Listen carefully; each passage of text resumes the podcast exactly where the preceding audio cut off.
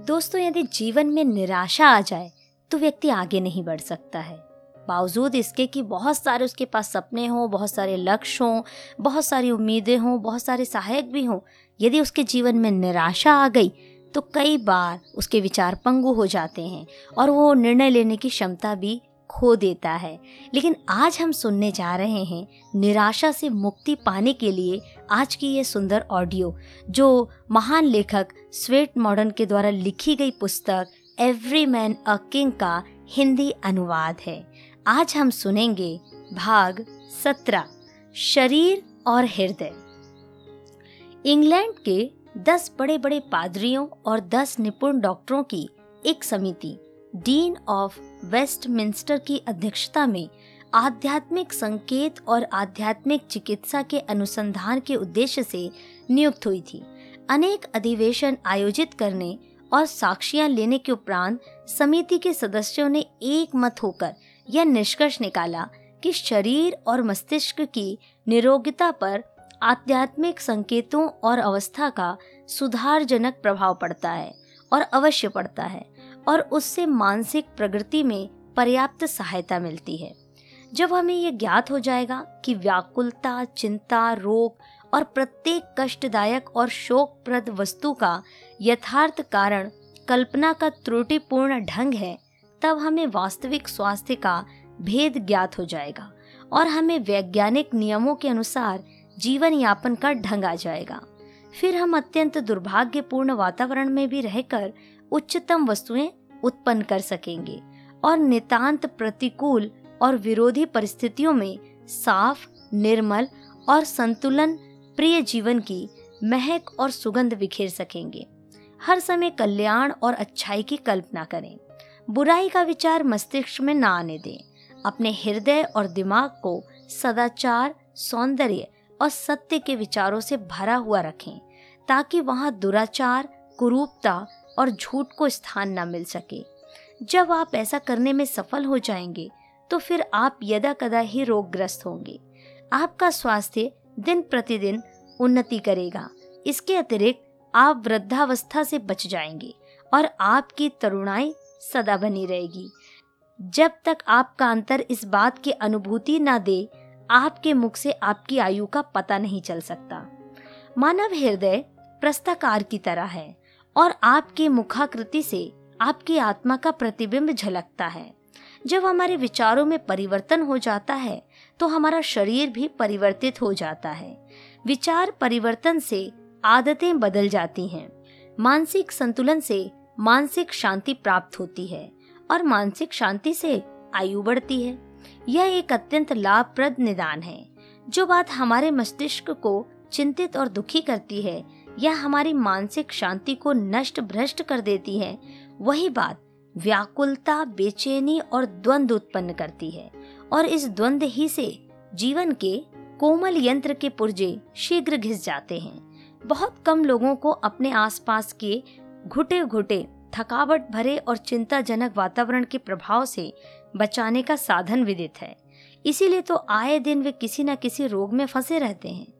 यदि दिमाग में हष्ट पुष्ट स्वस्थ और आशावादी और पूर्ण यौवन का चित्र रखा जाए, उन भव्य कारनामों की कल्पना की जाए, जो केवल यौवन का अंश है, यौवन के सपनों, विचारों और आशाओं को हर क्षण अपने सामने रखा जाए तो आपका यौवन बना रहेगा, आपका यौवन प्रगति करेगा और आप पर समय की तीव्र गति का कोई प्रभाव नहीं पड़ेगा। यदि आप हर समय यह सोचते रहेंगे कि आप युवा हैं, स्वस्थ हैं और हष्ट पुष्ट हैं तो आप युवा ही बने रहेंगे और निश्चय ही हष्ट पुष्ट और स्वस्थ रहेंगे। स्टीवेंसन कहा करता था, यौवन की आत्मा को जीवित और सुदृढ़ बनाए रखना समस्त मानसिक अंगों का स्थायी स्रोत है। सोना बनाने के इच्छुक और पिपासु जिस वस्तु को युगों तक पीतल और पारे में ढूंढते रहे, यह इक्कीसीर स्वयं हमारे शरीर के अंदर विद्यमान है। उसका भेद हमारी अपनी प्रवृत्ति में है, जो हमारे विचारों द्वारा नियंत्रित होती है। शुद्ध और निरोग विचारों के द्वारा सदा युवा बना रहना संभव है। ज्यो ज्यो हम अपने आप को बूढ़ा और निर्बल समझने लगते हैं त्यों त्यों हम बूढ़े, निर्बल और शक्तिहीन होते जाते हैं, क्योंकि हमारे विचार और कल्पनाएँ हमारी प्रकट और गुप्त स्थिति में परिवर्तन करती रहती हैं। हमारा स्वास्थ्य, शक्ति हमारे विचारों के अनुसार ही बनती है। आशा के कितने ही लहलहाते खेतों के लिए दुर्बलता और निम्नता का काल्पनिक संकेत प्रचंड वायु और तूफ़ान सिद्ध हुआ है। कितने ही बहुमूल्य जीवन मात्र इस अनुभव के कारण नष्ट हो गए। माता पिता और शिक्षक के बालक को हर समय दुर्बुद्धि और मूर्ख कहने से अंत में जो हानि होती है उसका अनुमान भी नहीं किया जा सकता। यदि बालक को बार बार यह कहा जाए कि तुम बुद्धू हो, मूर्ख हो, तुम सदा गलतियाँ करते रहते हो, तुम्हारा कोई काम ठीक नहीं होता, तुम कभी कुछ नहीं बन सकते। यह सब बालक के कोमल और लचकदार हृदय और दिमाग पर इस प्रकार छा जाता है कि युवा होने पर भी उस चिन्ह को मिटाना अत्यंत दुष्कर हो जाता है और फलस्वरूप वह भारी क्षति का कारण सिद्ध होता है। क्या आप बालक की बुद्धिहीनता और प्रकट मूर्खता का कारण जानते हैं? इसका अधिकांश कारण बालक का डर, लज्जा और संकोच होता है। बालक को अपने विचारों की निर्भीक अभिव्यक्ति का साहस नहीं होता। उसे अपना विचार प्रकट करते हुए एक अज्ञात सा डर अनुभव होता है। वो समझता है कि उसके माता पिता और अध्यापकों का ज्ञान और अनुभव उसकी योग्यता और समझ से बढ़कर है। वह डर जाता है। और अपने मन में कहता है कि इसमें संदेह नहीं कि मुझसे अधिक शिक्षित और अनुभवी हैं। वह मुझे मूर्ख और अज्ञानी कहने में कदाचित न्यायपूर्ण हो, फिर मैं वास्तव में मूर्ख और अज्ञानी होऊँगा। जब उसे इस बात का अनुभव होता है कि वह वास्तव में मूर्ख है तो वह हताश हो जाता है। उसका सुकुमार और कोमल हृदय टूट जाता है। और बाद में चाहे कितना ही प्रयत्न क्यों न किया जाए, कुछ बनाए नहीं बनता। मैं एक ऐसे मनुष्य को जानता हूँ, जो बड़े शानदार कार्य कर सकता था। किंतु उसका जीवन केवल इस कारण से नष्ट हो गया कि जब वह बच्चा था तो बहुधा उसके कानों में यही आवाज़ पड़ती थी कि तुम मूड हो, निरक्षर हो, अज्ञानी हो। उसका कहना है कि बाद में जब कभी उसे सार्वजनिक रूप से या निजी रूप से किसी दायित्व का पद प्रस्तुत किया जाता तो उसकी दुर्बलता का चित्र, जो उसके मानस पटल पर अंकित था, उसके सामने घूम जाता और उससे उसके विश्वास को धक्का लगता। उसके आत्मविश्वास को ठेस पहुँचती। और वह अनुभव करने लगता कि मुझमें वह योग्यता नहीं है, जिसकी मेरे दूसरे साथियों में बहुलता है। मेरी प्रकृति में ही कुछ कमी है और कमज़ोरी है। इस प्रकार वह बड़े घाटे में रहता और हानि उठाता। किंतु कर्म भूमि में वह कभी अपने पौरुष के साथ सामने नहीं आया और इस प्रकार अपने जीवन का श्रेष्ठतम भाग उसने खो दिया। यदि उसके माता पिता और शिक्षक बचपन में ही यह समझ लेते कि यह बालक भीरू और लजीला है, इसके दिमाग में किसी प्रकार की कोई त्रुटि नहीं, संभव है इसकी प्रगति की गति मंद हो तो उसका परिणाम यह होता कि उसका जीवन बिल्कुल ही बदल जाता। वह आजीवन डरपोक और लजालू बने रहने की अपेक्षा साहसी और पराक्रमी बन जाता। उसके अतिरिक्त दुर्बलता और निम्नता का अनुभव और भी अनेक कठिनाइयों और विपत्तियों का उत्तरदायी है। हमारे देश में सहस्त्रों मनुष्य ऐसे हैं जिनके मन में यह विचार घर कर लेता है कि हमारे कारखानों के मालिक या कार्यालय के हेड क्लर्क और हम में बहुत अंतर है। वे उच्च वर्ग से संबंध रखते हैं और हम निकृष्ट संस्था के सदस्य हैं। इसी प्रकार वे अपने आत्मविश्वास, आत्मसम्मान, साहस, उत्साह, स्थिरता और सफलता की अन्य समस्त शक्तियों को भारी क्षति पहुंचाते हैं। इस प्रकार के व्यक्ति हर स्थान पर चाटुकारी करते, शीश रगड़ते और बूट की टो चाटते हुए दिख पड़ते हैं। वे सर्वदा यही कहा करते हैं हाँ हाँ साहब। जी हुजूर। हुजूर ने ठीक कहा, महाराज, आपका कथन सर्वदा सत्य और उचित है। जब उनका कोई शक्तिधारी अधिकारी उनसे कोई वस्तु माँगता है तो वह मांग चाहे कितनी हास्यास्पद और अनुचित क्यों ना हो, उन लोगों के व्यवहार से यह प्रकट होता है कि उनके कोई अधिकार है ही नहीं। और यदि हैं भी तो वह जो उसने अपने स्वामी या अधिकारी से अस्थायी रूप से ले लिए हैं। माना कि आप निर्धन हैं, दरिद्र हैं और आपका मालिक लखपति है, तब भी आपको भी तो परमात्मा की पृथ्वी पर रहने का उतना ही अधिकार है जितना आपके मालिक को। यदि आपके संकल्प उच्च और महान है और आप यथाशक्ति प्रयत्न भी करते हैं तो आपको भय किस बात का? आपको अपना सिर ऊँचा रखना चाहिए और मालिक और दुनिया वालों की आँखों से आँखें मिलाने में किसी प्रकार का संकोच अनुभव नहीं करना चाहिए। यदि आप अपने आप को बहुत निम्न और साधारण योग्यता का व्यक्ति समझते हैं तो आप हे और नीचे ही रहेंगे। यदि आप स्वयं अपना आदर नहीं करते तो आपके चेहरे और आपकी बातों से आपके विचार और अनुभूतियाँ प्रकट होंगी। आपकी निर्बलता और विवशता पुकार पुकार कर कहेगी कि आप अपने संबंध में बहुत बुरी राय रखते हैं। आपकी सफलता तो संदिग्ध हो ही जाएगी, किंतु यह स्मरण रहे कि संसार आपको वही कुछ समझेगा जो आप खुद अपने मन में समझे बैठे हैं। आज का दिन मेरा है। आज मैं हृदय से प्रण करता हूँ कि किसी कुविचार, ग्लानी, डाह, क्रोध, भय, लोभ की बुराइयों से स्वयं को बचाऊँगा। आज इस हर्षमय संसार में स्वास्थ्य, सुरक्षा मेल जोल प्रसन्नता और सदाचार मेरे साथ हैं। मानव शरीर की रचना इस बात की साक्षी है कि इंसान को प्रकृति के हाथों ने एक पूर्ण जीवन प्रदान किया है। उसकी शारीरिक बनावट में किसी प्रकार की विशेष कमी, त्रुटि प्रकट नहीं होती। उसको सौ में से सौ नंबर मिले हैं। न पचास, न पच्चीस। प्रकृति के कलाकार ने उनको अपनी कला का चमत्कार प्रकट करने के लिए उत्पन्न किया है। अतएव हमें जो आधे या चौथाई व्यक्तित्व दिखाई देते हैं, वे अनियमित और अपूर्ण हैं।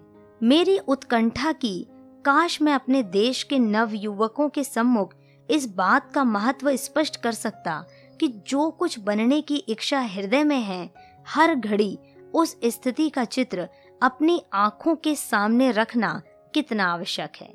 यदि हमें ज्ञात हो जाए कि अपने दिमाग में अपूर्ण, धुंधले और दोषपूर्ण चित्र की अपेक्षा अपने पूर्ण और दोषहीन चित्र रखने से क्या लाभ होता है तो हम अपने स्वभाव और विचारों को बहुत जल्द सुधार सकते हैं। यदि हम अपने मस्तिष्क में उन्हीं गुणों और विशेषताओं को रखें, जिन्हें प्राप्त करने की हमें हार्दिक इच्छा होती है तो पूर्ति और प्रस्तावित श्रेष्ठता की ओर हमारे डग द्रुत गति से उठने लगेंगे। यदि आप अपनी आत्मा की इच्छाओं की पूर्ति चाहते हैं तो यह अत्यंत आवश्यक है कि आप यह कल्पना कर लें कि आप उन्हें पूर्ण कर चुके हैं, क्योंकि ऐसी मानसिक कल्पना से वह अंडा उत्पन्न होगा, जिसमें से यथार्थ के मुर्गे का प्रादुर्भाव होगा। और यही वह स्थान है जहाँ आपके जीवन की रूपरेखा तैयार होती है। प्रत्येक व्यक्ति इस दृष्टि से एक सृजन करता है कि वह अपने जीवन के चित्र बनाता है, रूपरेखा तैयार करता है और उसमें रंग भरता है। हमारा जीवन अपने आदर्श का अनुसरण करता है। हम वही कुछ बनते हैं, जो कुछ बनने की हमारे हृदय में उत्कंठा होती है। यदि हम सदा उच्च, महान और सुयोग्य बनने की इच्छा करें और फिर यथाशक्ति उसके लिए सचेत रहें तो असंभव है कि हमारी दशा में उन्नति ना हो। ऐसी अभिलाषा को हृदय में स्थान न दीजिए, जो उद्देश्यों की उड़ान ना भर सके। ऐसे विचार ही उत्पन्न ना होने दीजिए, जो आपकी प्रकृति को उन्नति के मार्ग की ओर प्रवृत्त ना करे। आपको अपनी कल्पना पर ऐसा अधिकार होना चाहिए कि वह सदैव उच्च उद्देश्यों के बारे में सोचे। हृदय में कोई विचार भी ना लाएँ, जिसका लक्ष्य ऊँचा उड़ना और आगे बढ़ना ना हो। आपके हृदय में चाहे कोई भी विचार आए, आप कोई भी संकल्प करें, आपकी वृत्ति कैसी ही हो, उस विचार का, उस इरादे का, उस वृत्ति का आपके समस्त शरीर और शरीर के रोम रोम पर अवश्य प्रभाव पड़ेगा। जब आप अपना विचार बदलते हैं और आपकी मानसिक दशा में किसी प्रकार का परिवर्तन आता है तो आपके शरीर में भी वैसा ही परिवर्तन आ जाता है। यदि आपकी मानसिक शक्ति क्षीण है और आप उसे बलशाली बनाना चाहते हैं तो उसका तरीका ये है कि हर समय अपने उद्देश्य को सामने रखें, उसी पर विचार करें, उसी को सोचें और उसी के अनुसार व्यवहार करें। यहाँ तक कि आप उस शक्ति को मज़बूत कर लें, जिस शक्ति का या अंग विशेष का दोष है, वह बढ़ता नहीं है। तो उसको बढ़ने और शक्तिमान बनाने का यही तरीका है।